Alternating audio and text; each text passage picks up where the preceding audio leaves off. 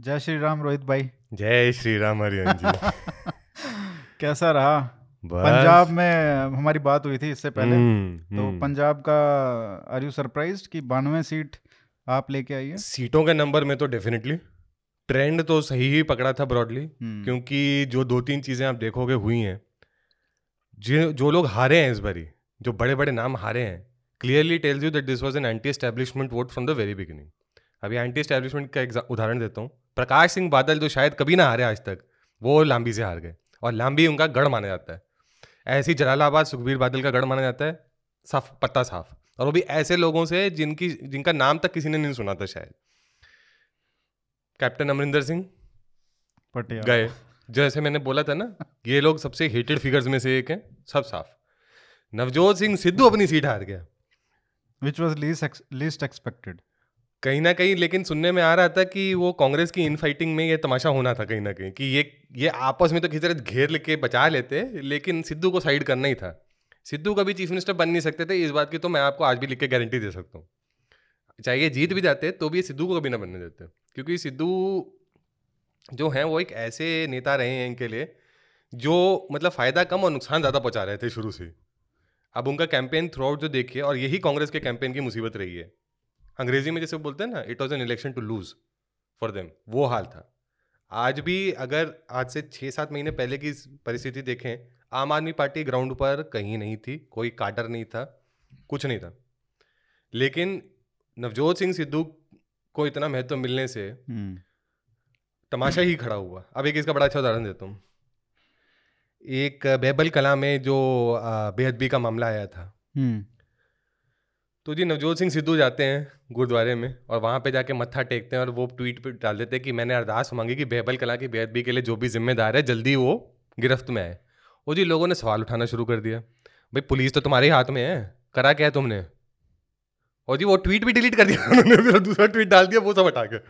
Video वही रखी, भाषा बदल दी और शब्द बदल दिए।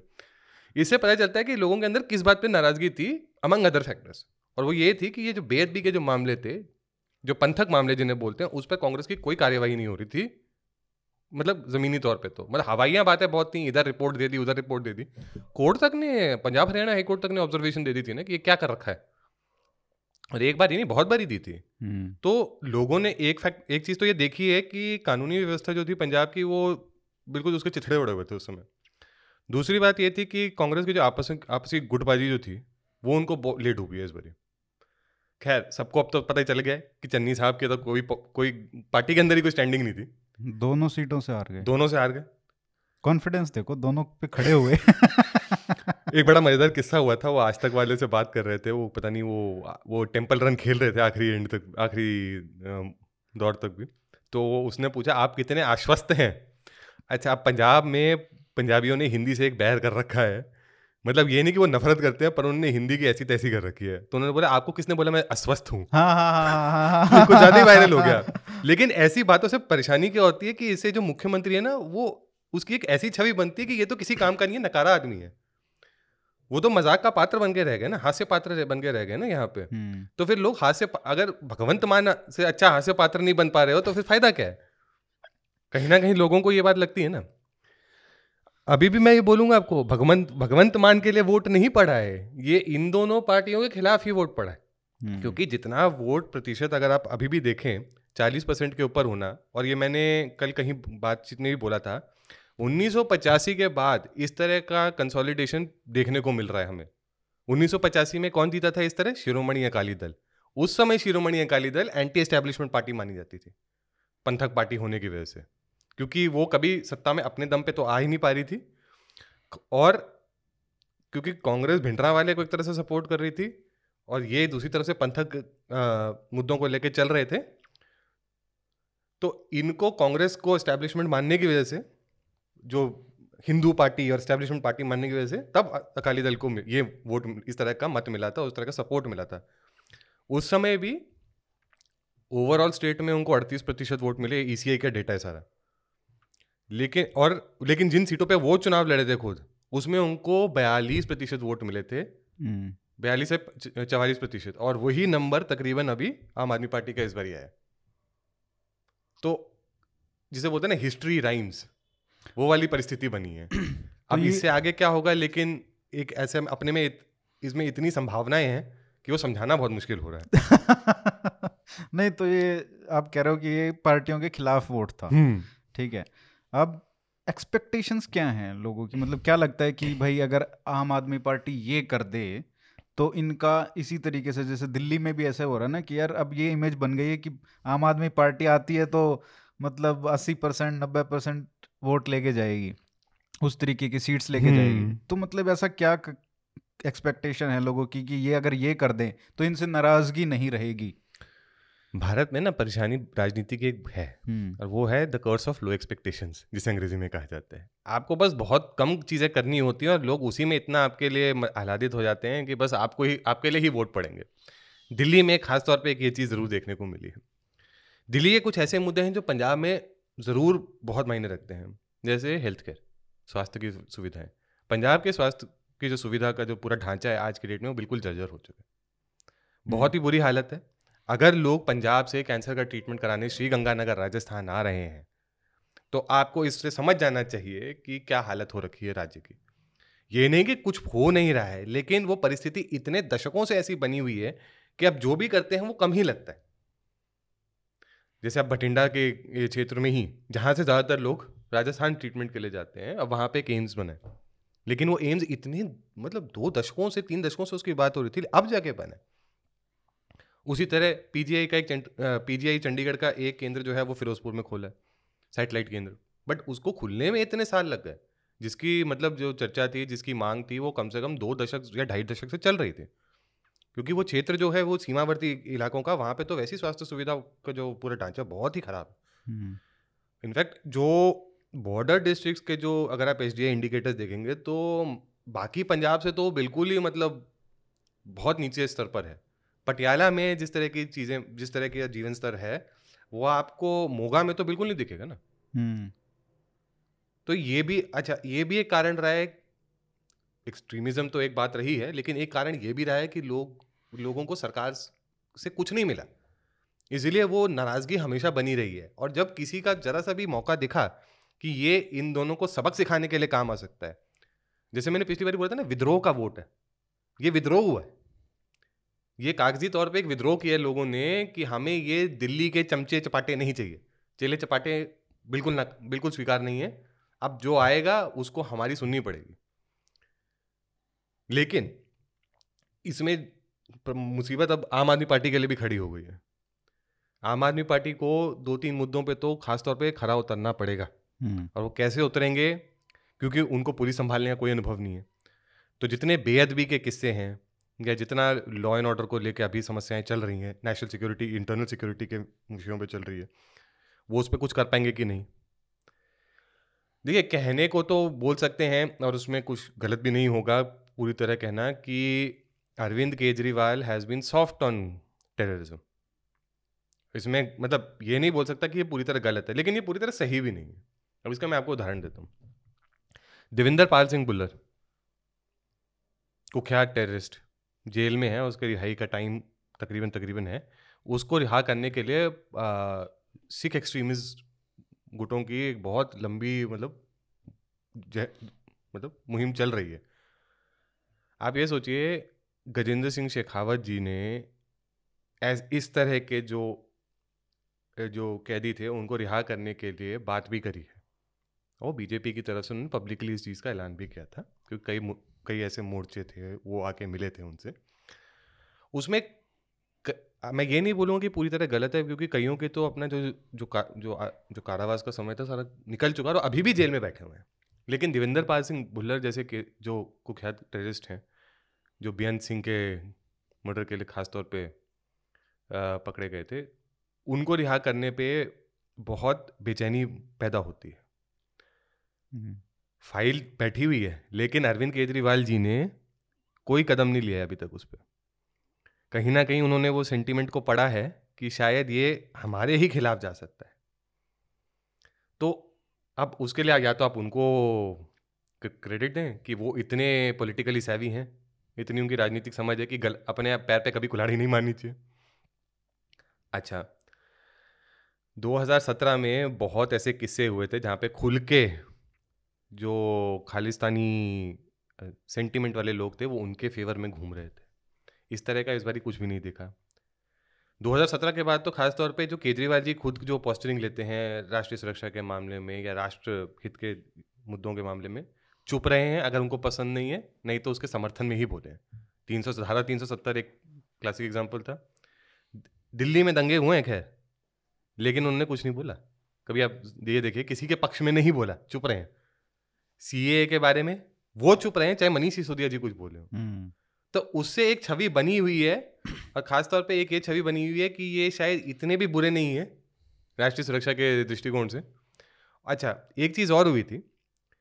अगर आपने शायद कैंपेन फॉलो किया हो तो आम आदमी पार्टी ने ये सवाल उठा लिया था कि सुनील जाखड़ को सीएम क्यों नहीं बनाया? सुनील जाखड़ कौन है? सुनील जाखड़ कांग्रेस के पंजाब में सबसे बड़े नेताओं में से एक रहे हैं और वो एक हिंदू नेता हैं। और अब ये बात निकल के आ रही है कि ज़्यादातर एमएलए जो थे वो उनको बनाना चाह रहे थे मुख्यमंत्री राज्य का। चन्नी को भी नहीं ना ना त्रिपेंद्र सिंह बाजवा को ना ये रंधावा को किसी को नहीं सुखजिंदर रंधावा किसी को नहीं इनको बनाना चाह रहे थे। लेकिन टांग किसने अड़ाई? टांग अड़ाई अंबिका सोनी ने उनके कहने के हिसाब से जाखड़ साहब के कि पंजाब में तो गैर सिख मुख्यमंत्री होना ही नहीं चाहिए। हैरानी की बात यह है कि अंबिका सोनी खुद क्रिश्चियन है। अच्छा। जी। अच्छा मेरे को नहीं पता था मेरे को लगा हिंदू ही होगा नहीं नहीं शी इज़ क्रिश्चियन बहुत साल हो गए उनके पूरे परिवार को कन्वर्ट हुए साठ सत्तर की ही बात है दशक की। हम्म। पर उनका और वो लड़ती किस सीट से थी? आनंदपुर साहिब से। जहाँ से अभी मनीष तिवारी एमपी हैं फ़िलहाल। और ऐसे में ये बात हुई। अच्छा एक चीज़ और बड़ी भारी पड़ी इनको ये जो भैयों वाले जो जो इन्होंने हरकत करी थी। पंजाब में आज की तारीख में जो आम जनता है ना, वो इस चीज़ से बड़ा दुखी होती है कि यही हमारे यहाँ पे काम कर रहे हैं, यही इन्हीं की वजह से हमारा राज्य कहीं ना कहीं चल रहा है। लेकिन जो ये पॉपुलर कल्चर में जो इनके बारे में जो पोट्रियल है, जो इनकी छवि बनाई गई है, या फिर जिस तरह की भाषा इनके लिए इस्तेमाल होती है, ये वो लोग करते हैं जिनके हाथ में संसाधन होते हैं। अभी एक डेढ़ साल पहले की बात है। एक अपने बिहार के भाई थे। मैं नाम भूल रहा हूँ केस में शेयर करूँगा आपके साथ। ट्राइब्यून में रिपोर्ट हुआ था। वो बंधुआ मजदूरी कर रहे थे। और फंस गए थे बंधुआ मजदूरी में। वो और किसान यूनियन अच्छा ये देखे किसान यूनियन को कितना ब्लेम करते हैं। लेकिन ये छोटे किसानों ने मिलके ही अच्छा इनका नाम फूल सिंह था। हम्म। मेरे ख्याल से जिसने इनको पकड़ा था। उन्होंने फूल सिंह के खिलाफ कंप्लेंट कराई उनको रिहा करा के। तो ऐसा नहीं कि लोग कुछ करना नहीं चाह रहे हैं लेकिन जो जो इसमें उनको मोमेंटम दे सकते हैं गति दे सकते हैं वो लोग तो वही तो शोषण कर रहे हैं। कहीं ना कहीं वो फ्यूडल सिस्टम तो स्टेट के अंदर कभी टूट ही नहीं पा रहा है ना। क्योंकि वो जटवाद की जो फिलोसफी की हम बात कर रहे थे जो जिसका अभी भी वर्चस्व बना हुआ है बाई द वे वो हिला नहीं है अभी तक आप ये ध्यान रखिएगा। हाँ, जटवाद नहीं हिला। इस पे भी बात करेंगे। हम्म। हम्म। तो वो तो ले, लेकिन उसके खिलाफ जो काम करना चाह रहे हैं सिख गुट सिख लोग हैं हिंदू लोग हैं उनके हाथ इतने बंधे हुए हैं इस समय मतलब कि वो इतना कहीं ना कहीं असहाय हो चुके हैं राज्य के अंदर कि उनके भी मतलब उनको भी समझ नहीं आता हम इसके आगे और क्या कर सकते हैं। तो वो जो परिस्थितियाँ बट उसका जो वो चन्नी साहब का जो स्टेटमेंट था जो बहुत ही खराब था वो इनके खिलाफ गया है कहीं ना कहीं। तो और उसका सबसे बड़ा उदाहरण ये था कि मनीष तिवारी जी ने अगले दिन जो स्टेटमेंट दी थी। हम्म।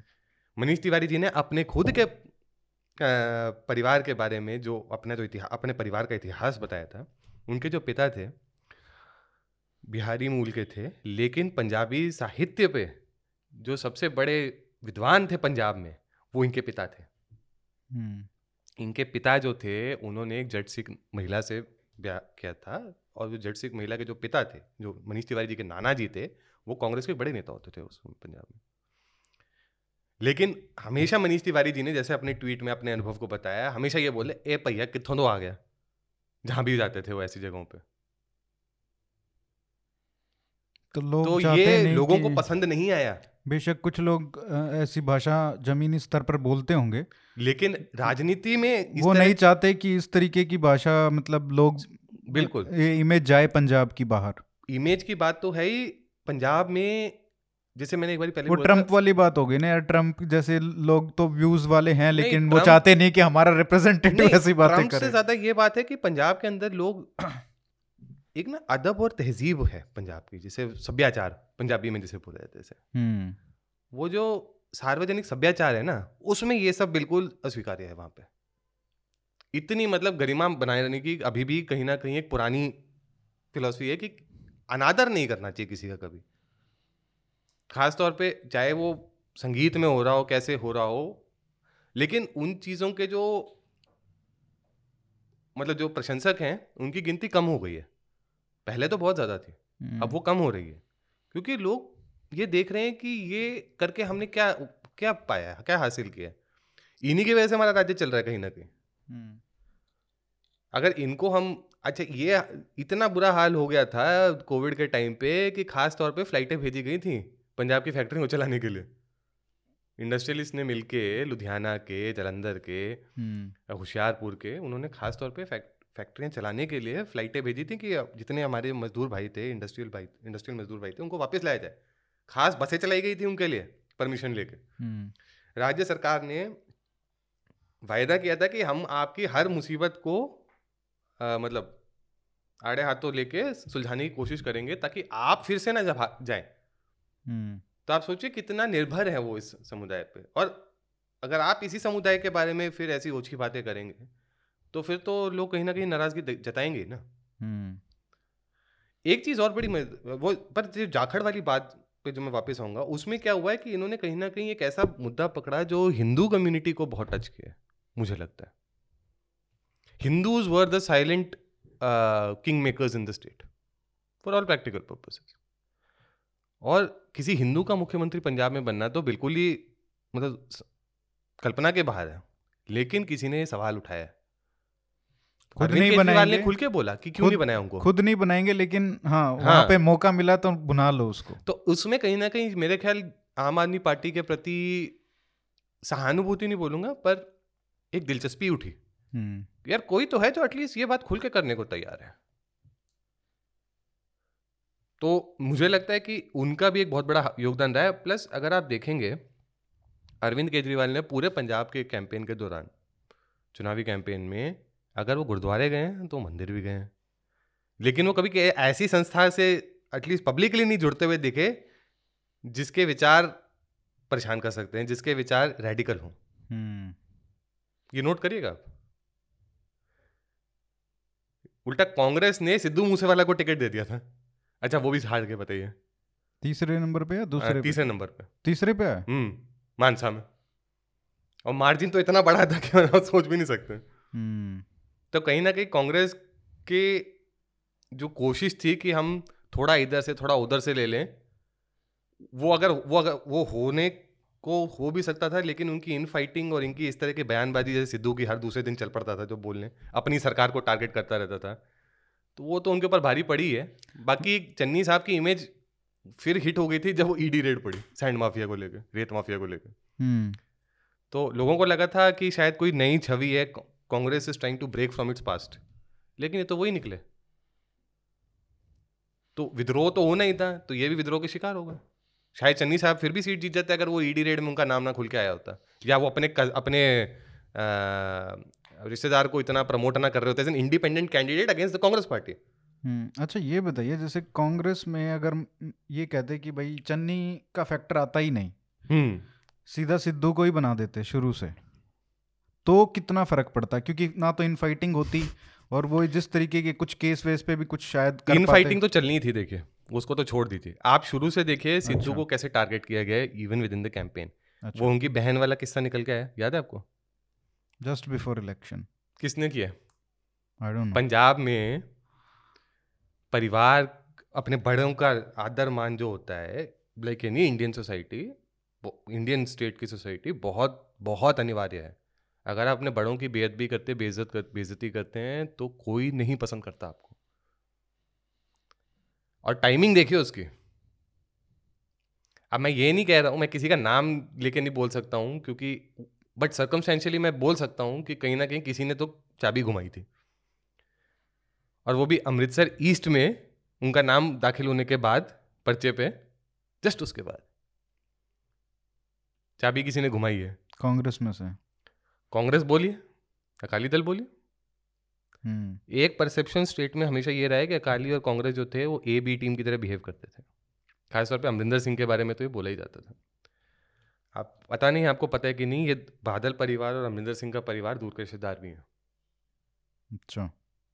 उल्टा ये दो गुटों की पूरी जो साझा परिवार की जो हेरिटेज है हम्म। सवा सौ साल तक पंजाब की पॉलिटिक्स पे इन्फ्लुएंस है कम से कम। क्लीन ब्रेक हुआ एक तरह से आप समझिए दोनों परिवारों का होलसेल रिजेक्शन करके। हम्म। अमरिंदर सिंह खुद पंद्रह हज़ार वोट से हार गए। वो अलग बात है अमरिंदर सिंह जी जिस मत, जिस मकसद से पंजाब लोग कांग्रेस बना के बैठे थे उन्होंने वो हासिल कर लिया। वो था कांग्रेस का सफाया। और सिद्धू को हराना। और सिद्धू किसी भी तरह बाहर करना। तो वो तो उन्होंने कर दिया। हम्म। अब वो चाहे खुद जीते ना जीते लेकिन उनको जो उनके जो बदले की भावना थी वो तो पूरी हो गई तो वो तो अब शांति से बैठ जाएँगे आप देखिएगा। अब वो आपको दिखेंगे भी नहीं। अच्छा। मैं आपको ये भी लिख के दे सकता हूँ। पहली बात तो उम्र बहुत हो गई है। तो अब अस्सी की उम्र में तो किसी का राजनीतिक महत्व तो क्या ही होता है आज की तारीख में? हम्म। ये नहीं कि नहीं होता है बट बहुत कम हो जाता है। तो गवर्नर का कोई रोल? अब ये बहुत लोग ये सोच रहे हैं कि मास्टर स्ट्रोक खेल लेते हैं इनको पंजाब का गवर्नर बना के। हम्म, हम्म। वो बहुत गलत होगा। खैर ये हो सकता है कि हाँ किसी राज्य का गवर्नर बना के भेज सकते हैं लेकिन अमरिंदर सिंह जी जो है बहुत ही रिफाइंड पर्सनैलिटी हैं इंडिविजुअल लेवल पे। तो कोई ऐसे काम नहीं करेंगे जो मतलब राजनीतिक स्तर के होंगे या वो जैसे बोलते हैं ना कुछ गवर्नर हैं तमिलनाडु के जैसे जिनके ऊपर बार बार उंगली उठती है कि ये तो राजनीति खेल रहे हैं। अमरिंदर सिंह जी उनमें से तो नहीं होंगे डेफिनेटली वाइस प्रेसिडेंट का आ रहा है ना रोल अभी?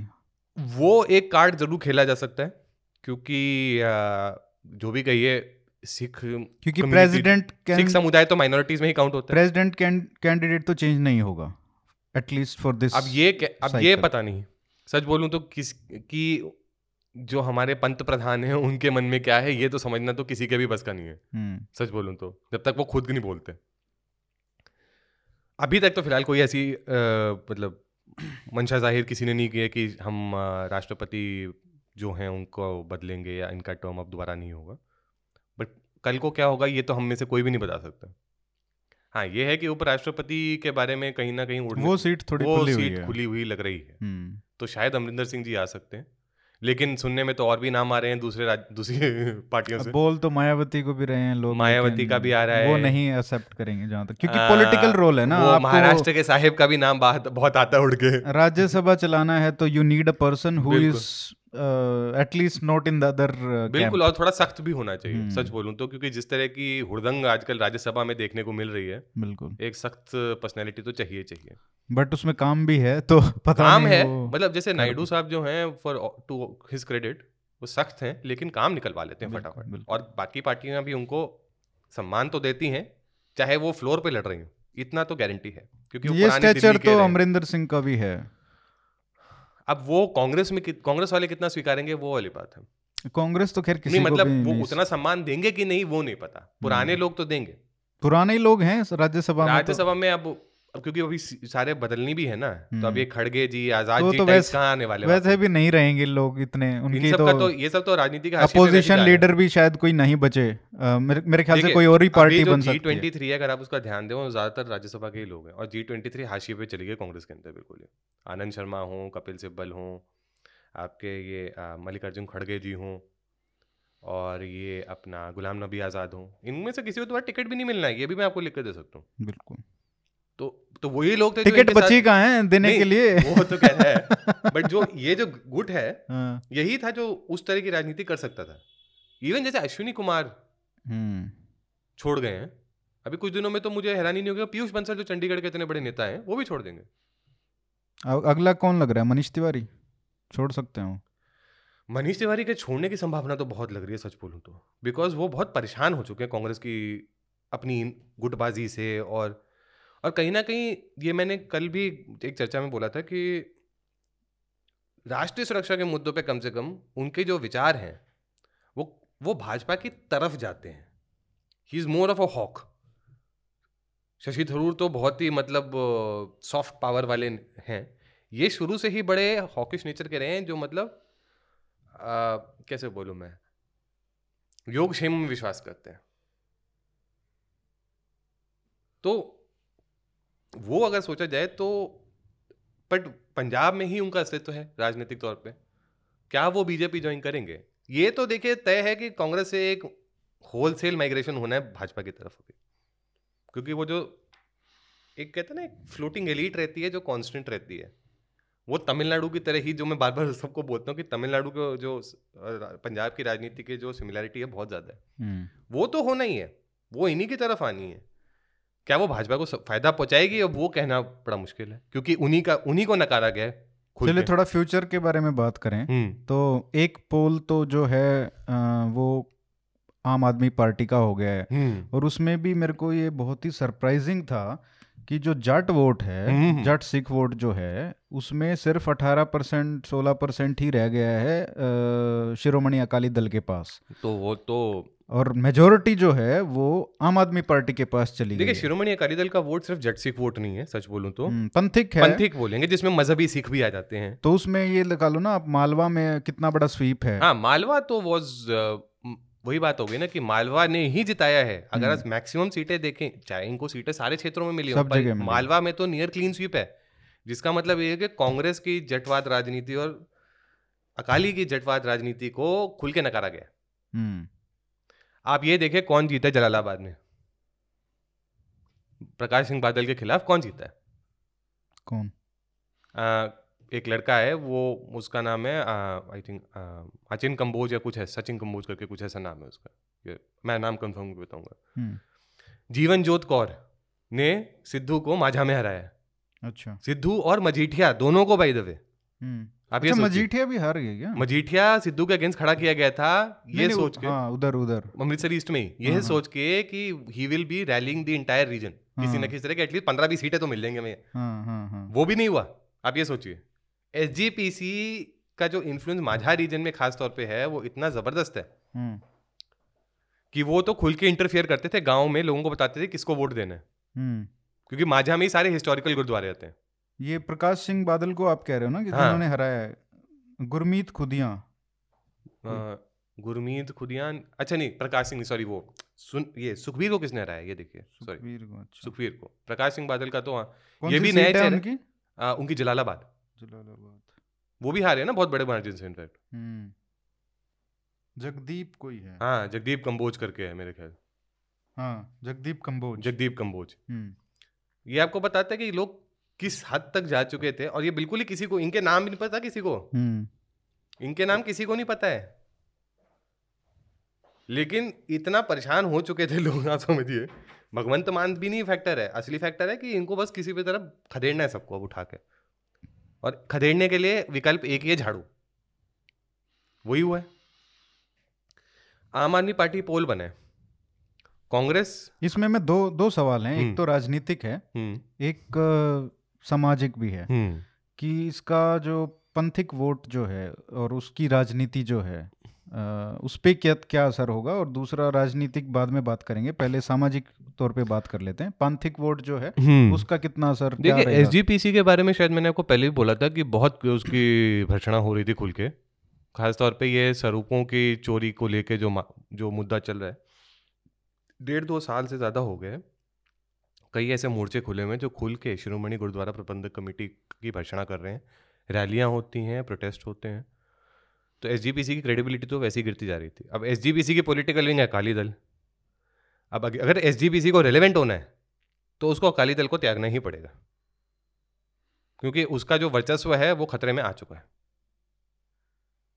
या तो एसजीपीसी की जो कंट्रोल है, वो पूरी तरह बदलेगी। और वो क्लीन ब्रेक लेके दूसरी पार्टियों के साथ रिश्ता बनाने की कोशिश करेंगे। जिसका मतलब ये है कि वो एक तरह से एक पार्टी को एंडोर्स करेंगे पंथिक वोट के लिए। वो आम आदमी पार्टी भी हो सकती है। हमें नहीं पता।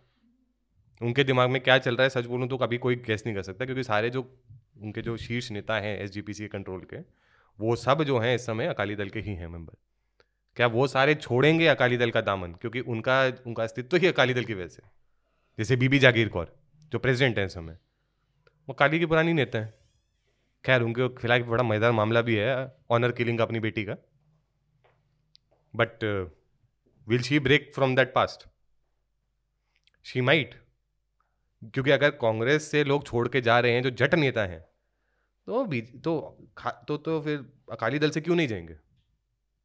हाँ, उनको तो ऐसे भी बहुत लोगों की शिकायत तो यही रही है कि अकाली दल तो मतलब एक वन फैमिली पार्टी बन के रह चुकी थी।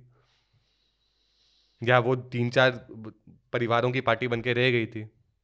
तो इसकी संभावना तो बहुत ज़्यादा है। और एम्बिशन तो सबका ही होता है ना। जब उनको दिखेगा कि अकाली में कुछ बचा ही नहीं है तो कहीं अच्छा, और जगह देखेंगे। भगवंत मान के मुख्यमंत्री बनने से एक बड़ी दिलचस्प संभावना और होती है।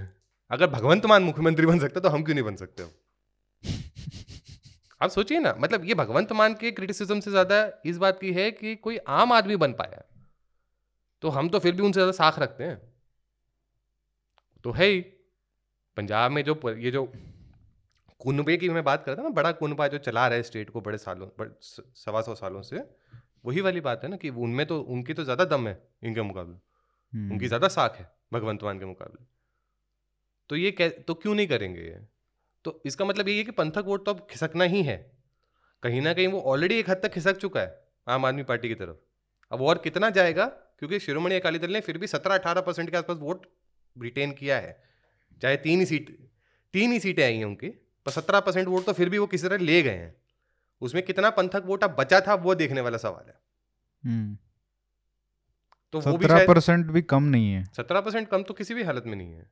लेकिन आप ये सोचिए बीजेपी के छह परसेंट है। बीजेपी चार पे थी 2017 में। बीजेपी तो दस के ऊपर भी जा सकती थी। वो अलग बात है कि अब लोगों को बुरा भी लग सकता है। जो मुझे फीडबैक मिला है खास तौर पे जो आरएसएस से जुड़े लोग पंजाब के हैं कि भाजपा ने हिंदू वोट के लिए तो कुछ भी नहीं किया। उनको तो दूसरों का ही वोट ज़्यादा दिख रहा था। आप अब, अगर आप आज की तारीख में दस पंद्रह सीटों में कंटेस्ट में आ सकते थे और थे भी, ऐसा नहीं कि नहीं थे। बाकायदा थे दस पंद्रह सीटों पे कॉन्टेस्ट में, लेकिन उसमें से सिर्फ़ अब एक या दो ही जीत पा रहे हैं।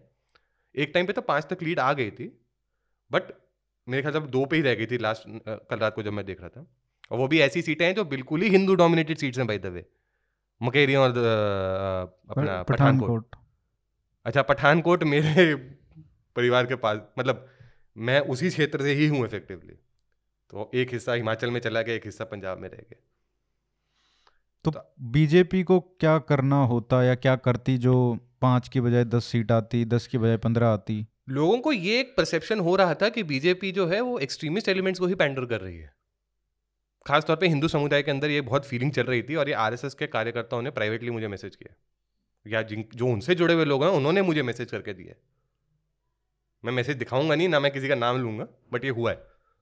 उनको लगा कि आपने हमारे हितों के बारे में तो बात ही नहीं करी।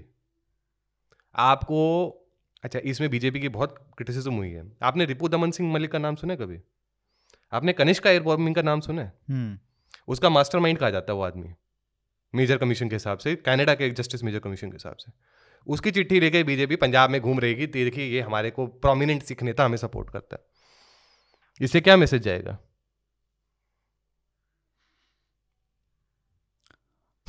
लेकिन जो सपोर्टर्स हैं भाजपा के तो जो एक्चुअली भाजपा को सपोर्ट कर सकते थे हम्म। खासतौर पे हिंदू कम्युनिटी में उन्होंने तो इसको बहुत गलत तरीके से लिया लेकिन ये तो मैं देख रहा हूँ कि ट्विटर पे जैसे लोग कह रहे हैं कि इतनी बानवे सीट आ गई आपकी इसका मतलब तो सब खालिस्तानी हैं पंजाब में। ये किस तरीके की ये गलत है सोचना। ये तो विरोधाभास हुआ ना। ये विरोधाभास लगता है। कि जो एक्सट्रीमिस्ट पॉलिटिक्स कर रहा है। जो विजिबली कर रहे हैं। हाँ उनको तो कुछ नहीं मिला। विजिबली कर रहे हैं। लेकिन इसका मैं आपको बड़ा अच्छा उदाहरण देता हूँ। हम्म। सिमरनजीत सिंह मान जो कभी अपनी डिपॉजिट भी नहीं बचा पाता था इस बार नंबर दो आया आरामगढ़ में। ये वो है ना कल ही अमृतसर। अमृतसर हम्म। हाँ। जो खुल के बोलता है कि पंजाब को अलग कंट्री बनना चाहिए। वो इस बार दूसरे नंबर पे। हम्म। अब इससे ज़्यादा मैं क्या समझाऊं कि क्या हुआ है? दीप सिद्धू का अंतिम भोग हुआ था। खरूड़ साहब में हुआ था कहाँ पे हुआ था? पाँच लाख लोग निकल के आए थे। होशियारपुर में रात रात रात हर रात को खालिस्तानी समर्थकों ने जुलूस निकाले दीप सिंह के मरने के बाद। दीप सिद्धू के। Deep Sidhu became a big rallying point उसकी मौत। वो अलग बात है कि ये जो खालिस्तानी है इनकी राजनीति जो सामने से दिखती है जो पीछे से होती है वो लाशों पर ही चली है। चाहे वो आज इसकी लाश पे चली हो या पहले ऑपरेशन बूस्टर के मरे हुए लोगों की लाशों पे चली हो। लाश पे ही राजनीति खेलते हैं लोग। तो मतलब सच्चाई क्या है? फिर क्या ये जो खालिस्तानी सेंटीमेंट है ये ज़्यादा माजा में ही लिमिटेड है? जो माझा पे रैलियाँ निकली और माझा तो था ही। माझा में तो था ही। वो तो कहीं नहीं बोल सकते कि सारे हिस्टोरिकल गुरुद्वारे मैक्सिमम जो है वो माझा में लेकिन मालवा बेल्ट भी तो सपोर्ट ही करती है ना कहीं ना कहीं। Not to the extent necessarily कि वो सिसेशन चाहे। हम्म। लेकिन इतना तो है कि हमारे इंटर, हमारे इंटरेस्ट पहले आना चाहिए बाकी सबका बाद में। आप बॉर्डर डिस्ट्रिक्ट्स की वो काउंटिंग देखिए। कौन जीता है? अब बॉर्डर डिस्ट्रिक्ट में तो हिंदू वोट तो है ही नहीं ना। लेकिन जो मार्जिन आ रहे हैं अमृतसर ही ले लीजिए बॉर्डर डिस्ट्रिक्ट ही वहीं पे देख लीजिए क्या हाल है। कहना मतलब ये नहीं कह रहा हूँ कि सब हैं लेकिन जो एक तबका है जो इसको सपोर्ट करता है उन्होंने अपना वेट कहीं ना कहीं नियरली इंटायरली आम आदमी पार्टी के पीछे लगाया। हम्म, तो कहीं ना कहीं ये विश्वास की भी बात थी ना कि बीजेपी बेशक वो खेल खेल रही थी लेकिन उनको पता था कि ये आ, मतलब सिर्फ़ अपीज करने की बीजेपी के पास तो खैर कार्टर भी नहीं था ग्राउंड पे। हम्म। पच्चीस साल बाद तो अकेले लड़ रहे थे शायद जहाँ तक मुझे समझ आ रहा है। वैसे ये बहुत पच्चीस साल बाद। सरप्राइजिंग बात थी कि जो आ, अकाली दल है हम्म। उसका भी बहुत मॉडरेट लैंग्वेज था। वो तो होना ही था बिकॉज़ उनको दिख रहा था ना कि ये पंथक वोट तो हमारे साथ कहीं नहीं खड़ा। हम्म। अब मैं पिछली बार आपको बताया था ना जो मंदिर जो टेंपल रन खेल रहे थे अपने मैं इसको टेंपल रन ही बोल सकता हूँ और क्या बोलूँ? बिल्कुल। टेंपल रन खेल रहे थे सुखबीर बादल साहब। तो उनको दिख गया कि भाई ये पंथिक वोट तो निकल गया। तो कम से कम चेंजर तो यही हिंदू वोट ही है। कम से कम उन्हीं को बचा लो। हाँ। शायद हुआ भी है। कहीं ना हम्म। कहीं शायद हुआ है वरना सत्रह परसेंट वोट तो मुझे नहीं समझ आता जिस तरह की अनपॉपुलैरिटी अकाली दल की और सुखबीर बादल और प्रकाश सिंह बादल जी की थी या अमरिंदर सिंह जी की थी ये हो सकता आपको लग रहा है कि इन तीनों ने कुछ सेटिंग हुई है कहीं पे? कैंडिडेट्स का स्ट्रेटेजिक ऐसा कुछ फ़ील्ड किया है कि हाँ भाई तुम इधर ले लो। तभी इतना वोट बैंक जो वोट शेयर मिला है तीनों को। उसका एक कारण है। नहीं। कांग्रेस और अकाली के बीच में तो हमेशा ये रहा है कि मतलब लोगों का ये लोगों का ये आरोप रहा है कि इन्होंने आपस में की है। लेकिन इस बारी तो उन दोनों के बस के बाहर चली गई थी बात। ये तो समझ आ रहा है। हम्म। इतना तो समझ आ रहा है क्योंकि ये जैसे मैं उन्नीस सौ पचासी का बार बार उदाहरण दे रहा हूँ उसमें भी यही था ना। उनको लगा नहीं था कि वो जीतेंगे जिस हम्म। तरह वो जीते थे और तब भी उनकी तिरासी पचासी सीटें उनकी भी आई थी उस टाइम पे बानवे तो कब बानवे तो किसी की आई है नव बट वोट शेयर तकरीबन वही है ना और ये कहीं ना कहीं फोर कॉर्नर था तब टू या थ्री कॉर्नर ही था एट बेस्ट तब हम्म। थोड़ा लेफ़्ट का भी इन्फ्लुएंस था पंजाब में तो तो ये ज़्यादा कॉर्नर हो गया इसलिए सीट और भाजपा उस टाइम भी थी तो उसके भी चार पाँच परसेंट तो तब भी आए थे वोट। तो वही मैं बोला था ना history rhymes for that reason क्योंकि नियरली सब वहीं के वापस खड़े हो गए किसी ना किसी फॉर्म में। तो ये तो मतलब गजब का मैंडेट है ना? मैंडेट तो गजब है। इसमें एक बड़ी इंटरेस्टिंग चीज़ लेकिन होती है जो राजनीतिक तौर पे बोलूँ भाजपा के लिए दरवाज़ा खोले अगर वो चाहे तो। हाँ वही मैं जैसे हमने बात कर ली भाई पंथिक वोट हम्म। कहाँ है क्या है सामाजिक बात कर ली तो राजनीतिक जो एंगल है उसमें दो पोल मेरे को लग रहे हैं। एक तो हम्म। ये है और आपने कहा कि जो आ, अकाली दल है हम्म। अगर वहाँ से पंथिक वोट चला गया है हम्म। और वो अब देखेगा कि हाँ आम आदमी पार्टी अगर मतलब अभी तो वेट एंड वॉच वाला सिस्टम हाँ, रहेगा। ना कि ये कितना कर सकते हैं ग्राउंड पे। अगर वहाँ पे रहा तो वो लॉक स्टॉक एंड बैरल जाएगा हाँ वो उनके साथ हमेशा के लिए जुड़ जाएगा। तो फिर सैड जो है अकाली दल है वो खत्म है। हाँ, पॉलिटिकल तो खत्म ही है। ठीक है और और कोई बचा नहीं।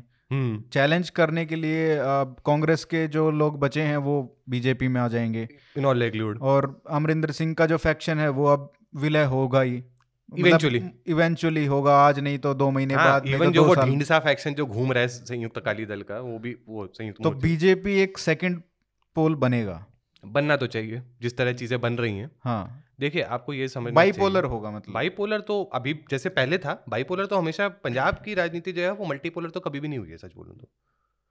वो बाईपोलर या एट बेस्ट थ्री कॉर्नर हुआ है। बट अब देखिए वो थ्री कॉर्नर को कम्प्लीटली साइड कर दिया जा चुका है अब। कांग्रेस एक बारी जब एक सर्टन लेवल पे आ जाती है तो आप ये सोचिए वो रिवाइव ही नहीं कर पाती है। आम आदमी पार्टी का चलन हमेशा रहा है दिल्ली का देखिए या आप पंजाब का देखिए वो हमेशा तीसरी पार्टी जो एक स्पेस में थी ना उसका वोट खा के जाती है। पंजाब में वो तीसरी पार्टी अकाली दल बन रही है। कांग्रेस से ज़्यादा नुकसान अकाली दल को हुआ भाई बिल्कुल। वोट शेयर में तो खास तौर पे। सीटों में तो और भी ज़्यादा। दिल्ली में उन्होंने ऐसे पहले तीसरा जो ग्रुप था बीएसपी की बड़ी प्रेजेंस होती थी एक जमाने में दिल्ली में। उन्होंने वो खाया। और इस इस तरह वो दूसरे राज्य में भी कर सकते हैं खैर। अब हिमाचल की बात कर रहे हैं और हिमाचल में एक्चुअली इनका अच्छा चांस है। क्योंकि हिमाचल में 10-15 परसेंट वोट कुछ ऐसा फ्लोट करता है जो इंडिपेंडेंस है एकदम दो सीट तीन सीट टाइप की पार्टियाँ उनके पास रहता है। हम्म। चाहे वो जीते ना जीते लेकिन एक पंद्रह परसेंट का वोट ब्लॉक स्टार्ट करने के लिए है।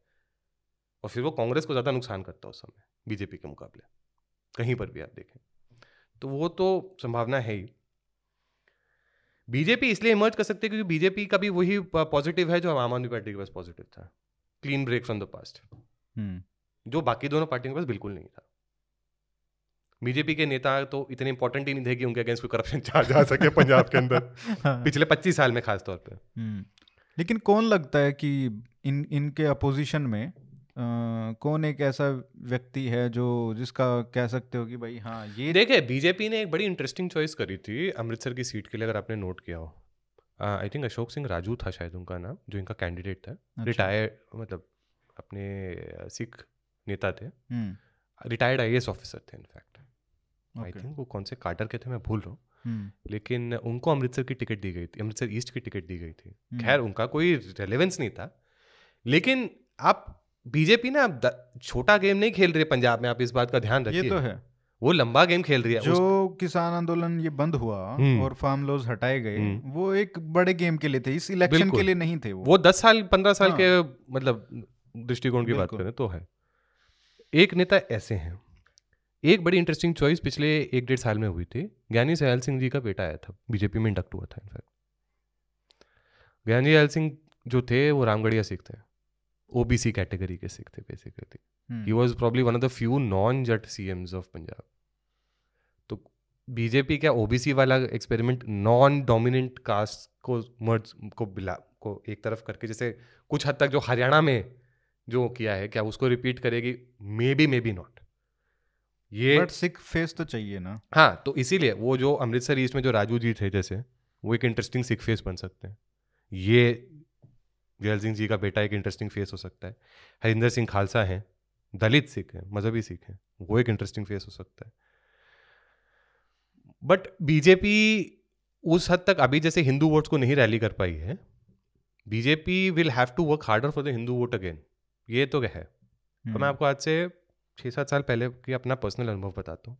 मैं तिरुपति में दर्शन करने गया हुआ था वहाँ पे दो अमृतसर के हिंदू ट्रेडर्स आए हुए थे। By the way Amritsar is Hindu majority city not a Sikh majority city contrary to what people believe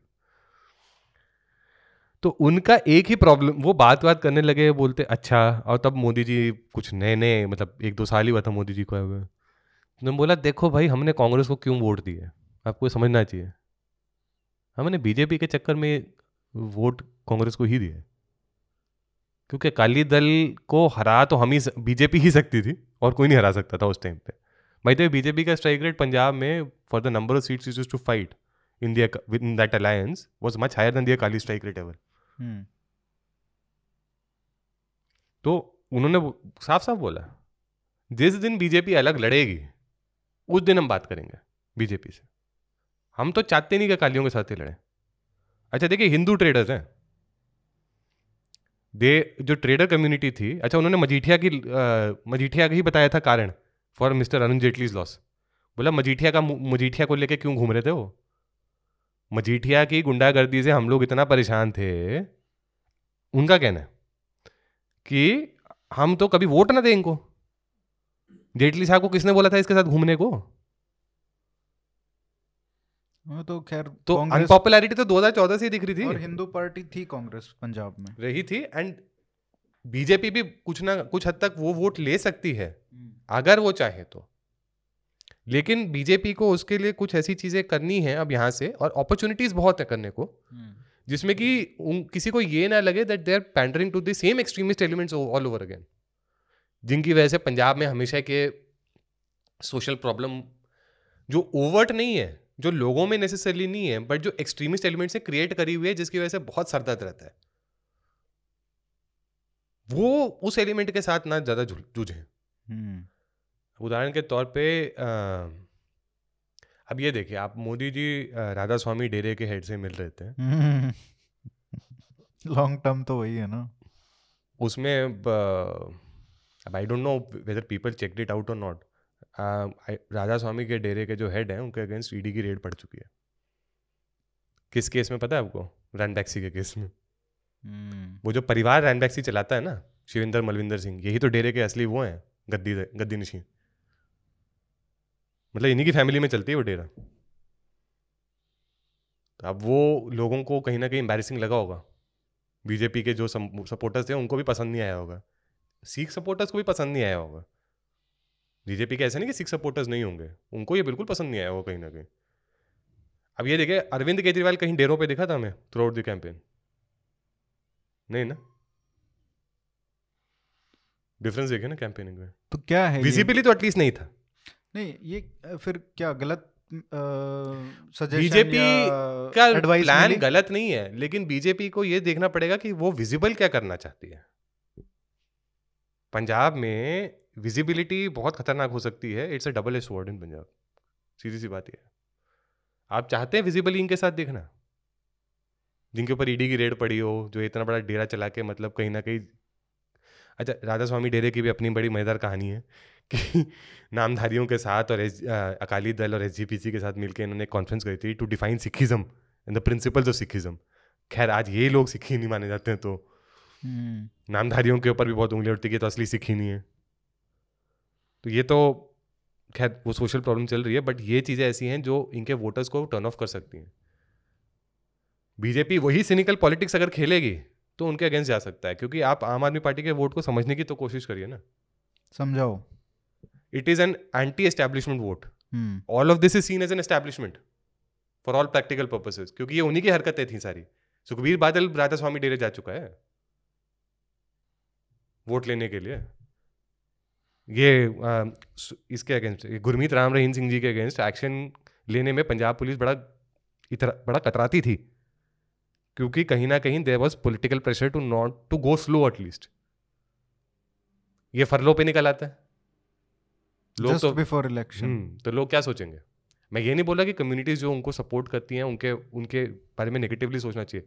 My point is there are people who don't see this positively इसको same old cynical establishment politics के तौर पे ही देखते हैं वहाँ पे।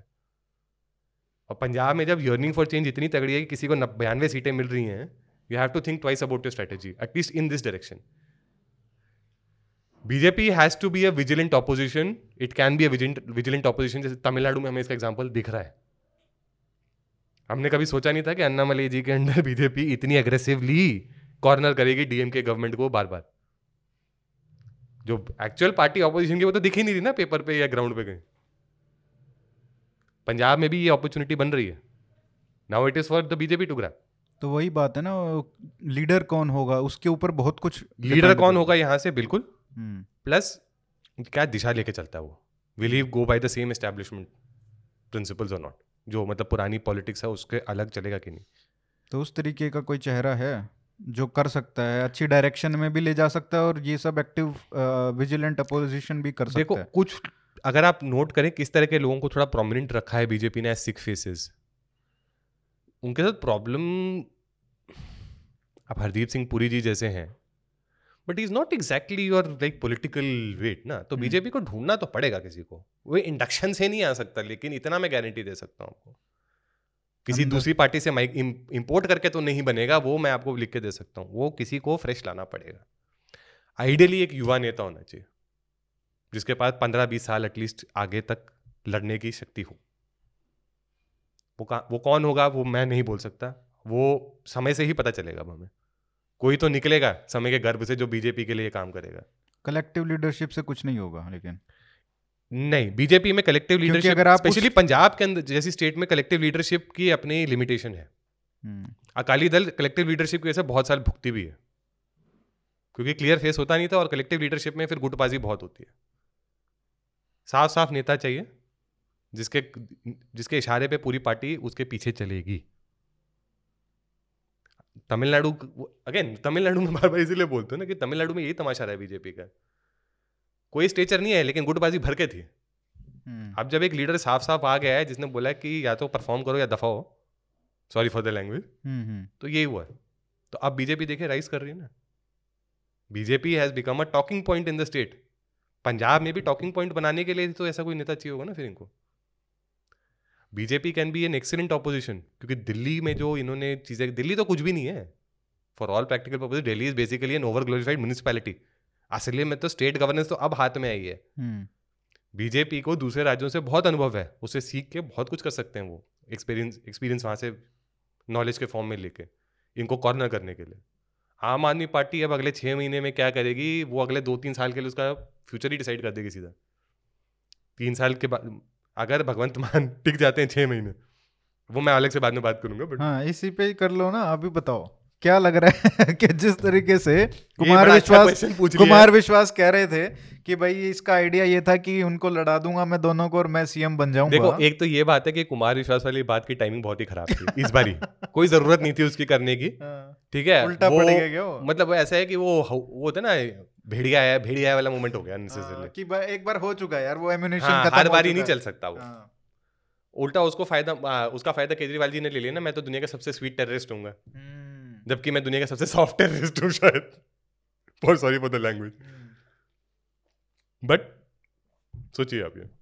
हर बार ही नहीं फ़ायदा पहुँचता एक चीज़ से। और वैसे भी कुमार विश्वास जी की इमेज खुद की ऐसी है जो बीजेपी का पिट्ठू माना जाता है उनको, बहुत जगहों पे। तो credibility of such a man in such a scene despite him being a great poet and a great and a reasonably decent thinker ये प्रॉब्लम बनेगी उनके अगेंस्ट हमेशा। तो उनकी आवाज़ की भी एक उसकी भी रीच की एक लिमिट है। अब आप चलिए भगवंत मान के साथ क्या होगा? हाँ।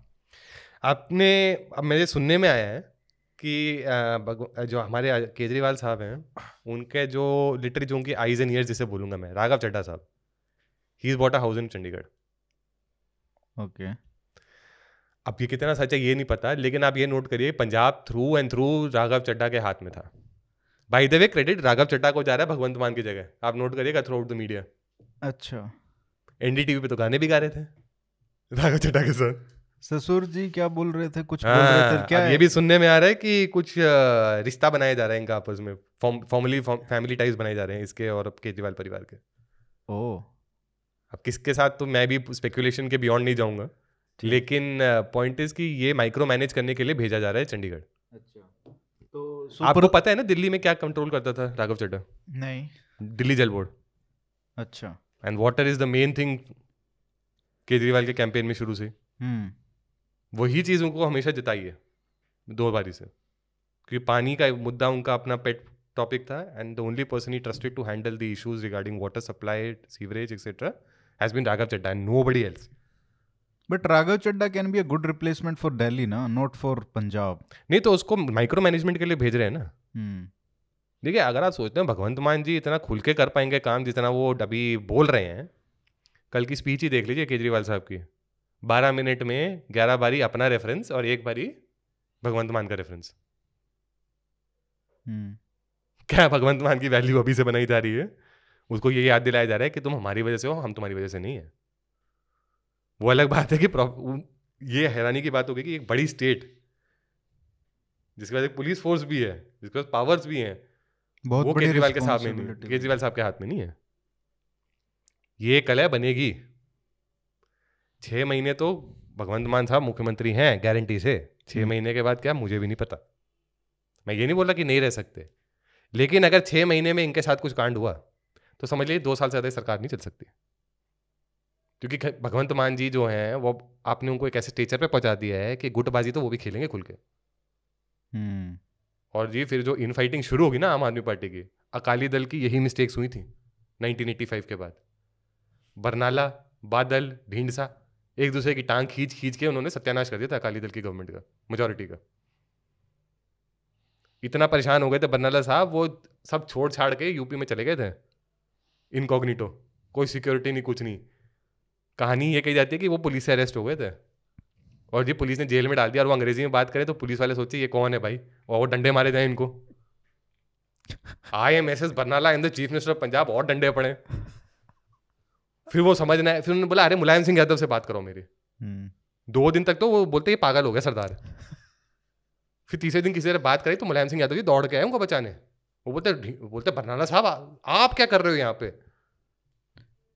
But he was so exasperated by the state of affair that he run away from the state क्या गवर्नेंस होती है फिर ऐसे? और यही रिस्क जेन्युइनली आई वुड से यहाँ पर है। बट इनके पास केजरीवाल तो एक अब वो है अल्टरनेटिव है लेकिन और कौन? केजरीवाल जी को अगर ये मुख्यमंत्री बनाएँगे तो जो देखिए केजरीवाल जी ऐसा नहीं कि पॉपुलर नहीं है face he is very popular in Punjab he seen as an anti establishment figure but जिस जो इनका जो कैसे बोलूँ मैं जिस वोट के साथ ये आए हैं ना दे कैनॉट अफोर्ड दैट एक जो massive migration of Panthic vote जो ऑलरेडी हो रहा है you can not risk alienating it by create by going for the very reasons जिसकी वजह से पंथिक वोट क्रिएट हुआ है। क्योंकि अगर ऐसा होता है तो फिर अकाली दल वो पॉलिटिक्स खेल देगा ना। हाँ अकाली दल क्या कांग्रेस खेलेगी सबसे कांग्रेस भी बीजेपी भी खेलेगी और क्या। सब खेलेंगे। वही तो। इस लेकिन अच्छा इसमें क्या होगा कि some of the important things that they would like to tackle up front जो मुझे समझ आया अभी तक। हेल्थ केयर तो जैसे मैंने पहले बोला। वो तो दिखता है। बिजली का होगा। बिजली तो रेट फ्री होंगे। वो कर नहीं पाएँगे। कर देंगे। आप मानो मैं आपको एक बात बताता हूँ। पहला स्टेप वही होगा। बिजली की सब्सिडी तो हम प्रॉब्ली यस बट जो और ज़्यादा देखो फ्री बिजली तो ऑलरेडी मिलती है पंजाब में ठीक है ना? ऐसा नहीं कि नहीं मिलती है। 200 300 यूनिट तो पंजाब में तो स्पेशली अगर आप शेड्यूल कास्ट कैटेगरी को बिलोंग करते हो तो फ्री है आपके लिए ऑलरेडी अब वो सबके लिए होगी अब वो सबके लिए कर सकते हैं ज़्यादा से ज़्यादा लेकिन जो पंजाब स्टेट की जो फ़िज़िकल कंडीशन है वो परमिट कोई नहीं, मैटर नहीं करता। वो ब्लैकमेल होगा सेंटर को ब्लैकमेल किया जाएगा वो एंटी एस्टेब्लिशमेंट खेला जाएगा। समथिंग कल टॉम वड़कन वो by the way he is with BJP ना आपको पता ही होगा। हम्म, हम्म, हम्म। उसने खुल के बोल दिया। We are watching you and Tom Vadakkan जो हैं जो भी कह लीजिए he is a very strong voice in in the sense कि वो जो बोल रहे हैं not just for BJP even in Congress times वो कहीं से निकलती है वो कहीं से आती है वॉइस वो वो उनके थ्रू आती है। hmm. तो समझ लीजिए क्या हो रहा है मैं क्या कहने की कोशिश कर रहा हूँ। We will be watching you हम तुम्हें पाँच साल दे रहे हैं।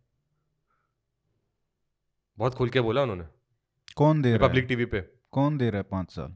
बीजेपी ने एक तरह से इशारा कर दिया कि don't miss on the national security issue at least हाँ नहीं वो मेरे को लग रहा है कि वो अगर उसको पंजाब तक ही उसका एस्पिरेशन होता तो वो करता लेकिन उसका एस्पिरेशन अब नेशनल हो चुका है। एस्पेक्ट जो मैंने सुना है बड़ा इंटरेस्टिंग है वो है कि एमएनएस वाली स्टोरी रिपीट हो सकती है।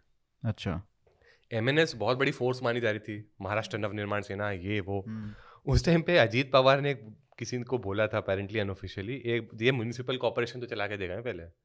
नासिक की जीत भी गए थे। उसके बाद वो वो दिन है आज का दिन है। कोई स्थिति नहीं है पार्टी ये तो इन्होंने प्रूव कर दिया ना दो बार जीत के पंजाब दिल्ली में तो दिल्ली में। देखिए दिल्ली में what do they control really आप ये भी तो सोचिए ना। मैं ये नहीं बोल रहा हूँ कि नहीं करा इन्होंने कुछ। My point is that scope of their actions was very limited in Delhi यहाँ पे तो इनको तो पता ही नहीं कि क्या कर सकते हैं। फिर भी आप देखो ना इतना स्कोप लिमिटेड होने के बाद भी इतनी बड़ी दोबारा विक्ट्री लेना it's not a small thing Congress भी कभी नहीं कर पाई। देखिए वैसे भी कांग्रेस का वोट ट्रांसफ़र हुआ है दिल्ली के अंदर ये हमको भी पता है वो ठीक है वो तो वहाँ पे भी हो सकता है ना पंजाब में भी हो सकता है। पंजाब में हर बारी कांग्रेस थोड़ा ना सुसाइड करेगी। कांग्रेस तो खत्म हो जाएगी ना कांग्रेस हाशिए पे जाएगी लेकिन वो वोट ट्रांसफ़र वाला फिर से सुसाइड थोड़ा ना करेगी हर बारी। ऑलरेडी उनके हाथ में नहीं है भैया अब। नहीं तो दिक्कत ये है। That party will have to be finished BJP भी वो चाहेगा ताकि हिंदू वोट उसके पास देखिए वो मार्जिन पे जाएगा। हाँ। मैं ये नहीं बोलूँगा फिनिश होगा। वो मार्जिन पे जा रही है। It will be like somewhat like जैसे उत्तर प्रदेश में कांग्रेस में जैसे लड़के किससे लड़ रही थी हमको नहीं पता। हाँ। वो वाला हाल होने वाला वो तो है। ठीक है? But it will be it will be a force चाहे वो पाँच परसेंट वोट भी हो। कई जगहों पे तो ऐसी सिचुएशन होती है जो पाँच छह परसेंट वोट भी मैटर करता है। तमिलनाडु में क्यों कांग्रेस अभी भी कुछ रेलिवेंट बनी हुई है? बिकॉज़ वो ऐसी स्टेट बन चुकी है पॉलिटिकली जहाँ पे ऐसे अलायंसेज होते हैं जहाँ पे दो परसेंट वोट भी मैटर करते हैं। एक परसेंट वोट भी मैटर करता है। यूपी में भी वही निकल के आया है। जो चार सीट की पार्टी है जो दस सीट की पार्टी है वो भी मैटर करती है। तभी तो सब अलायंस बनाने में लगे हुए थे। ये राजभार साहब क्यों उधर भाग रहे थे? हम्म। क्योंकि वो दस सीट के मालिक हैं। किसी ना किसी फॉर्म में चाहे पाँच ही जीते हो बट मतलब दस सीटों पे इन्फ्लुएंस है। हम्म। निषाद पार्टी के बारह सीट मिली है। कुछ तो बात होती है ना इसका मतलब ये इस तरह की हमारी राजनीति हो गई है। Whether we like it or not. Hmm. तो Congress irrelevant yes but out of picture बिल्कुल कभी नहीं कर सकते आप। अब ऐसे में and Congress cannot afford to lose any more frankly Congress ने अपनी आइडियोलॉजी चाहे जितनी भी क्लियर कर ली हो it cannot afford to lose beyond this now क्योंकि जो उनकी फंडिंग के सोर्सेज हैं वो ऑलमोस्ट खत्म भी हो चुके हैं। आप ये भी देखिए छत्तीसगढ़ और राजस्थान राजस्थान भी हार जाएँगे अगली बारी। छत्तीसगढ़ का कहना मुश्किल है। क्योंकि छत्तीसगढ़ इज़ अनदर स्टेट जहाँ पे जो हज़ार वोट भी इधर से उधर कर देते हैं। जस्ट लाइक हिमाचल और उत्तराखंड। क्योंकि वहाँ पे कई कॉन्स्टिट्यूंसीज में पॉपुलेशन बहुत ही छोटी होती है। हम्म। लेकिन राजस्थान जैसी बड़ी स्टेट जहाँ से फंडिंग आ सकती थी वो भी हाथ से जा रही है। दे alienate themselves further from the voter by doing this kind of मुझे cynical नहीं politics. लगता कि उनके हाथ में अब वो वो खत्म हो चुका है। देखो ना उनको कोई फ़र्क पड़ता है। देखिए as I Central said earlier, leadership को- Congress lost this election more More than आम आदमी पार्टी विनिंग इट इसका मतलब कहीं ना कहीं ये दिखता है कि कांग्रेस ने फिर भी एक कंसिडरेबल वोट मैनेज किया है despite all that went against it जिसका मतलब ये है कि कांग्रेस ऐसा नहीं कि रिवाइव नहीं हो सकती है पंजाब के अंदर। बीजेपी के पास लेकिन अपॉर्चुनिटी है कि वो उसको खा सकती है पूरे को। That is the thing but BJP has to play smart from here not Congress. Congress को ऑफकोर्स एस्टैब्लिशमेंट तोड़ना है अपना। It needs a clean break इस बारे में बड़ा अच्छा एक पीस इनफैक्ट उसका भी आया था अजय वीर जाखड़ का। इज़ अ कांग्रेसी पर्सन इंडियन एक्सप्रेस के लिए लिखते हैं। कई भारतीय भारत कृषि कृषक समाज वाले। बहुत ही वेल जो भी गए पर वो हम्म। उन्होंने जो पॉइंटर पॉइंट्स दिए कांग्रेस को जो जिन चीज़ों पे इंट्रोस्पेक्ट करने की कोशिश करनी है या करनी चाहिए वो ऐसे पॉइंट्स हैं जो सॉल्वेबल हैं। At least with respect to Punjab वो तो सब कुछ है वो तो सब कुछ है लेकिन वो करेंगे नहीं कर नहीं पाएँगे। मेरा ये प्रेडिक्शन है मैं ये बाकी हाँ वो, वो, है। देखिए आई मैं इतना मैं इतना डेयरिंग नहीं कि मैं प्रिडिक्ट कर सकूँ। लेकिन मैं ये कह सकता हूँ कि हाँ it is definitely tough ride for them from here वो तो कोई निर्णय कर सकता। है हम्म, अब हेल्थ केयर एंड करप्शन के ऊपर एक्शन तो is one another thing in fact that Aam Aadmi Party will visibly do schools hospitals more than school I would say health care health care anti corruption सबसे बड़ा। anti- अगले छह महीने का तो एंटी करप्शन सबसे बड़ा एंटी करप्शन और थोड़ा थोड़ा लंबा चलता है। का भी कुछ करेंगे। वही पुलिस के साथ। Whether they do it or not हाँ, हाँ। it will be appear अभी to छह- be doing it एग्जैक्टली छह महीने के लिए बहुत हवा करप्शन और इस पे चलने वाली बिल्कुल। माफिया को तो क्रैक डाउन क्योंकि लोकसभा में भाई चौदह सीट है तो हम्म, वो टारगेट रहेगा ना। ग्यारह। ग्यारह है? नहीं चौदह सीट है भाई। हाँ दस तो हरियाणा में है। चौदह सीटें तो जो हैं। तो दस तो- हैं थिंक नहीं नहीं चौदह है। तो वहाँ पे हाँ। कम से कम वो तो लेने की कोशिश करेंगे ना। हाँ, नहीं, वो डबल डिजिट पार्टी तो बने लोकसभा अच्छा किसी ने बड़ा मज़ेदार शेयर किया था कल ट्विटर पे कि अब कांग्रेस और आम आदमी पार्टी बराबर हो गई है। दो स्टेट ईच अब वो तो है लेकिन whether it is an inflection point यहाँ से ये कहना यहाँ से हो सकता है। हो भी सकता है नहीं भी हो सकता है मतलब उसके आगे फिर चले जाते हैं फिर आप देखो दिल्ली जैसा Delhi is a very big exception सच बोलूँ तो क्योंकि दिल्ली में जो प्रिवेल करता है या दिल्ली में जिन कारणों से जीते हैं वो कारण वो रिपीट कर नहीं सकते नेसेसरली सब जगह सच बोलूँ तो। छोटी states yes some a small population state like Himachal yes but यहाँ पे तो दिल्ली से ज़्यादा बड़ी पॉपुलेशन है डेफिनेटली हम्म, प्लस जो फाइनेंसेस जो पंजाब के हैं अनलाइक दिल्ली बहुत ही बुरी हालत में है। Punjab is amongst the top three when it comes to state debt in India अब आप ये कह रहे हो ना कि भाई ये एंटी एस्टेब्लिशमेंट वोट है और बीजेपी के साथ दिक्कत ये है कोई करेगा भी मान लो कोई हम्म। लीडर बनता भी है तो वो एस्टेब्लिशमेंट है और दिल्ली में भी है। तो साला ये डबल हो गया ना एस्टेब्लिशमेंट एक तो ये बात है। हम्म, अब अब कोई भी बनता है चाहे भगवंत मान है कोई और है आप पैसे की बात कर रहे हो पैसे वो लेंगे ब्लैकमेल करके थोड़ा और लेंगे। नहीं लेंगे तो उसका भी फ़ायदा होगा। अगर बीजेपी देगी तो ठीक है नहीं देगी तो और भी फ़ायदा होगा क्योंकि वो एंटी एस्टेब्लिशमेंट जो क्रेडेंशियल्स हैं वो उनके और भी स्ट्रांग होंगे। that's the वो आपने बहुत सही वो बोलेंगे कि देखो हमको पैसा नहीं दे रहे हैं ये लोग। वो सब नाटक करेंगे ये जो करते हैं। बिल्कुल सही पकड़ी है। हाँ, लेकिन क्या होता है ना देखिए ये वाला गेम तो ऑलरेडी चल चुका है। ये पहली बार ही नहीं खेला जाएगा that's what I am trying to say step motherly treatment वाली कहानी बहुत सालों से चल रही है। तो ये वो कुमार विश्वास वाला ही काम हो गया। एक बार यूज़ कर लिया दूसरी बार कैसे करोगे? बस। तो ये सब लोग यही कहेंगे ना कि भाई ये ये तो पिछली ये भी- सरकारें भी कहती थी हाँ तो exactly. तुमने क्या नया किया? यहीं पे तो घूम घूम के आ जाएगी ना बात। हाँ, इनको खतरा बहुत है। ये तो है। वही ना पीपल आर वॉचिंग देम लोगों को खुद नहीं पता था ये इतना जिता देंगे। हम्म, अब लोगों की नज़र बहुत ज़्यादा है। हम्म, आप ये देखिए अकाली बिना अलायंस के 1985 के बाद कभी 55 सीटें भी नहीं ला पाए। मतलब मेजोरिटी चाहे वो जीते हो लेकिन उसमें बीजेपी की प्रेजेंस का बहुत बड़ा रोल था। Whether they want to admit it और नॉट और यही चीज़ आम आदमी पार्टी के साथ हो सकती है। अगर एस्टेब्लिशमेंट को गाली देना ही करना था तो हम कांग्रेस को ना ले आते वापस। पंजाब में जनरली टेंडेंसी रही है सेंटर से ऑपोजिट ही गवर्नमेंट चली है यूजुअली हम्म, हम्म, हम्म, वो आज से नहीं बड़े बहुत मतलब अब पाँच तो नियरली फोर फाइव डेकेड अभी कहानी रह चुकी है। तो इसमें नया क्या हो जाएगा।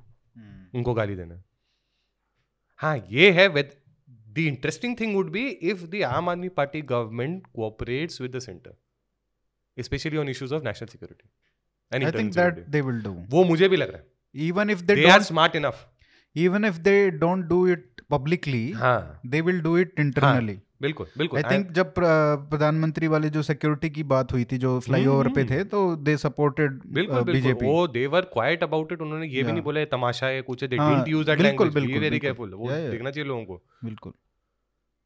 ये तो होना है। करप्शन एंड ये बेअदबी के केसेस पे क्या होगा? दिखाएँ at least they will appear to do something अच्छा उसमें एक मज़ेदार बात ये भी है that could actually end up making Bhagwant Mann a bigger face than Arvind Kejriwal. इसमें डबल एज स्वॉर्ड देखे कितनी यस यस यस तो उसके लिए सबसे बड़ा हथियार वही है कि hmm, पहले इस पे हम्म, काम करो। बिल्कुल। और मुझे लग भी रहा है ये करेगा। हम्म, अगर स्मार्ट है तो। सी भगवंत मान फिर उसको हटा नहीं सकते? अरे हटाना क्या? फिर तो वही तो बोलो ना छह महीने हाँ, देखते हैं क्या होता है। सी अरविंद केजरीवाल की पहली सरकार दिल्ली में आई थी छब्बीस दिन चली थी ना। हम्म। कितनी मिस्टेक करी थी उसने।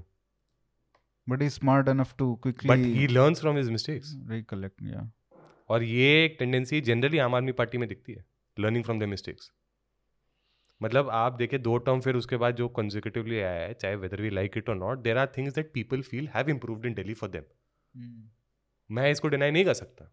चाहे मैं कितना भी बड़ा वो हूँ detractor we have to respect what the people think in a democracy you can deny that public health care में कुछ उनको सुधार लगा है?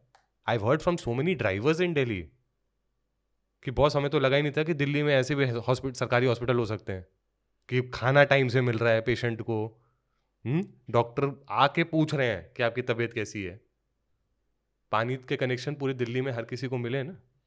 जो जल जीवन जिसपे हमारा centre and mark my words 2024 में that is the game changer for us just like bijli and housing were in 2019 among other things अब ये हमारा सब बिग अब गेम मैं जैसे आउटर एरियाज़ की बात करूँ ना हम्म। तो नजफगढ़ साइड में ना हम्म। क्या होता था कि पहले बहुत कम बस चलती थी हाँ तो इन्होंने वहाँ पे ही वो तोमर है कौन है पता नहीं हम्म, जो इनका ट्रांसपोर्ट मिनिस्टर है हाँ, वो हाँ, शायद हाँ, वहीं। से है तो उसने इतनी बस चला दी भाई साहब गाँव गाँव में। हाँ। मतलब अरे I- वो अरे तो दिखता है कि लोग क्यों मैं एक। बारी नरेला गया था हम्म, कुछ काम से एंड आई वाज सरप्राइज्ड कि नरेला के गाँव में बसें चल रही हैं। हम्म, जो दिखती भी नहीं थी। बिल्कुल। शीला दीक्षित को हम मॉडल चीफ मिनिस्टर मानते हैं बस तो वहाँ कभी जाती ही नहीं थी उस टाइम पे। आपने इतनी बड़ी इंडस्ट्रियल टाउनशिप बना दी थी वहाँ पे लेकिन बसें नहीं होती थी। बस नहीं थी। अब तो गाँव गाँव में जा रही अब है तो वही बोलो गाँव की तो गलियों में तो घुसी फ़र्क है और अ, सभी के लिए फ्री भी है ना। आधी कम से कम आधी आधी तो के लिए फ्री कर रखी है। हाँ। और आधी जाती है प्राइवेट बसों में। क्योंकि जगह नहीं है भाई साहब इतनी भरी हुई होती हैं सरकारी बसें हम्म, सब महिलाएँ होती हैं उसमें। Not just that and the good thing is after so many years of problems they started getting buses जो एक बहुत अर्जेंटली जो which is yesterday thing to do but they started doing that तो लोगों को दिख रहा है ना?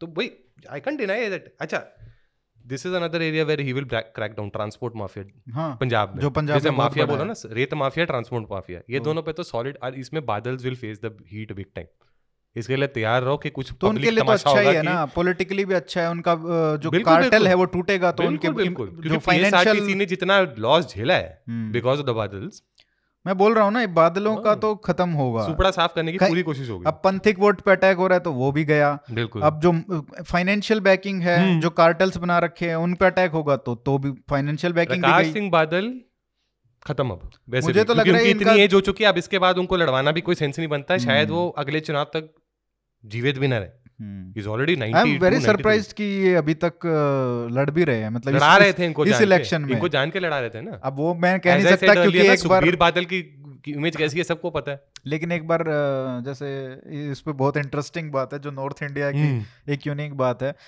चौटाला से एक बार पूछा था कि हम्म। अपने बेटे को कब सीएम बनाओगे? क्योंकि हम्म। काफ़ी टाइम हो गया था 2002 या चार चार की बात थी। तो बोले कि राज और खाज। मतलब खुद करण में स्वाद आवा।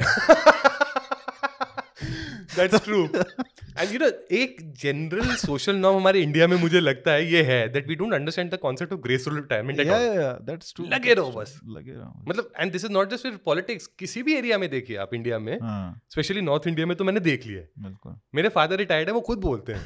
बोलते यार आग लगी रहती है पता नहीं लगे ही रहते लोग. तभी तो अंबानी का देखो कैसे वो हुआ। बिल्कुल। इसके बाद सारे ही मतलब ऐसे ही होता है ना हम्म। पार्टी टूटेगी मरेगी कुछ भी होगा लेकिन वो सेट नहीं करके जाते ऑर्डर को ना they are never clear about the succession plan it's family में ऐसा भी होता है कि सक्सेशन प्लान क्लियर जब तक जिएगा ना तब तक वो बांटेगा भी नहीं प्रॉपर देखो एंड द थिंग वाज कि अकाली दल का जो ओरिजिन्स थे वहाँ से वो बहुत डिपार्ट हो चुके हैं अब।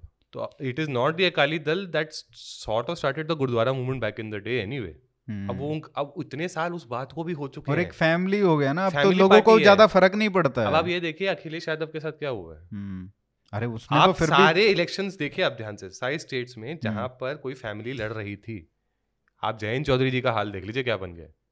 जयंत चौधरी जी मज़ाक चल रहा था यूपी में कि पहला चरण खत्म होते ही अखिलेश यादव ने जयंत चौधरी को बस से धक्का दे दिया। Literally the thing that was being talked about that tells you कि जयंत चौधरी जी की कितनी इमेज रह गई है beyond his Jat circles frankly.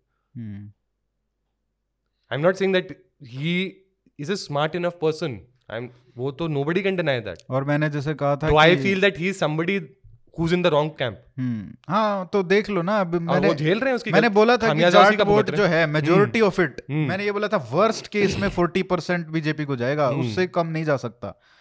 और वही हुआ अच्छा युवा स्पेशली जो जाट युवा हैं हम्म, दे अब वो आप ही बेटर बताएँगे जो यूपी के जाट युवाओं के बारे में जो मुझे सुनने में आया है। They stand separate from their families. कहीं ना कहीं अपने बड़े बुज़ुर्गों से कि हम इनको क्यों वोट दें? इस प्रश्न पे। इन्होंने हमारे लिए क्या किया है? कहीं ना कहीं आई थिंक ये क्वेश्चन लेजिटिमेट है। इसमें स्ट्रेटेजिक वोटिंग भी तो देखो ना तो की जो सभी युवा तो छोड़ ही दो बड़े वालों को भी देख लो जहाँ पे आरएलडी ने मुस्लिम कैंडिडेट फ़ील्ड किया है हम्म, और हम्म। बीजेपी ने जाट तो कैंडिडेट वो क्या हुआ था आपको? तो तो ये जितने मुस्लिम कैंडिडेट जो आए थे आरएलडी के इनके खुद के थोड़ा ना थे? हाँ। ये सपा के कैंडिडेट इनके टिकटों पे लड़ हाँ रहे थे? हाँ बिल्कुल तभी तो अच्छा ऊपर से फिर आप ऐसी बातें बोलेंगे कि जाटों में भूस भर देंगे हाँ। तो फिर आपको क्या लगता है जाट ऐसी छोड़ देंगे आपको? तो वही स्पेशली जो युवा जो युवा पीढ़ी है जाटों की। और ये खेल जो है ना जाट वोटों का हाँ। ये कि इसमें है या इसमें है वो बस दो तीन डिस्ट्रिक्ट में है मुजफ्फरनगर बागपत। एग्जैक्टली बागपत में साफ़ हो गए। बीस सीटें मैक्सिमम जिस पे असर पड़ता था। अब बीस तो बहुत ज़्यादा बोल दी। हम्म। आठ पे जीते ना आरएलडी हाँ। वाले और आठ और मतलब सात आठ और लगा लो जिसमें कंटेस्ट में हाँ पंद्रह हो गए फिर रफली पंद्रह बागपत और बड़ौत में साफ़। बीजेपी जीत गई। वो तो आई अब मुजफ्फरनगर में बचा है ठीक है। अब जो नीचे के जाट हैं हम्म। मथुरा में है और हाँ मथुरा मथुरा ग्रेट पे तो एग्जांपल कोई है नहीं ना, मज़ा तो ही नहीं है। आप ये देखिए मथुरा में श्रीकांत शर्मा कितने बड़े मार्जिन जीते। हाँ वहाँ पे कंटेस्ट ही नहीं है सब बीजेपी के वोटर्स है ना भाई। तो वो तो है। ये तो ये पंजाब में अब वही कहानी कहीं ना कहीं एक तरह से dynasty rejected wholesale family rule rejected wholesale Channi ने अपने कज़न अपने रिश्तेदार को हेल्प करने की कोशिश की कांग्रेस कैंडिडेट अगेंस्ट वो तो हारा ही है। इंडिपेंडेंट भी हार गए कांग्रेस भी हार गई अब वो जो फैमिली कंट्रोल्ड पॉलिटिक्स जो पंजाब की थी वो खत्म हो रही है। May be a new set of families will come up I don't know but जो एग्जिस्टिंग एलिट है उसका सुपरा. उनसे थक थक गए इनके बस का कुछ ना इनको साइड करो। Even if these people migrate ये ध्यान रखिएगा बीजेपी में वो कोई इंपॉर्टेंट रोल नहीं मिलेगा। बियॉन्ड अ सर्टन या मतलब ऐसे बोलेंगे आप अपनी कॉन्स्टिट्यूंसी संभालो उसके ऊपर आपको कुछ नहीं देने वाले हम। बस। चलिए रोहित भाई चल। आ, बहुत आपको जाना भी होगा। हाँ निकल तो एक घंटे का ही हमने चलो you so- धन्यवाद अरे thank you so much pleasure talking to you always यार।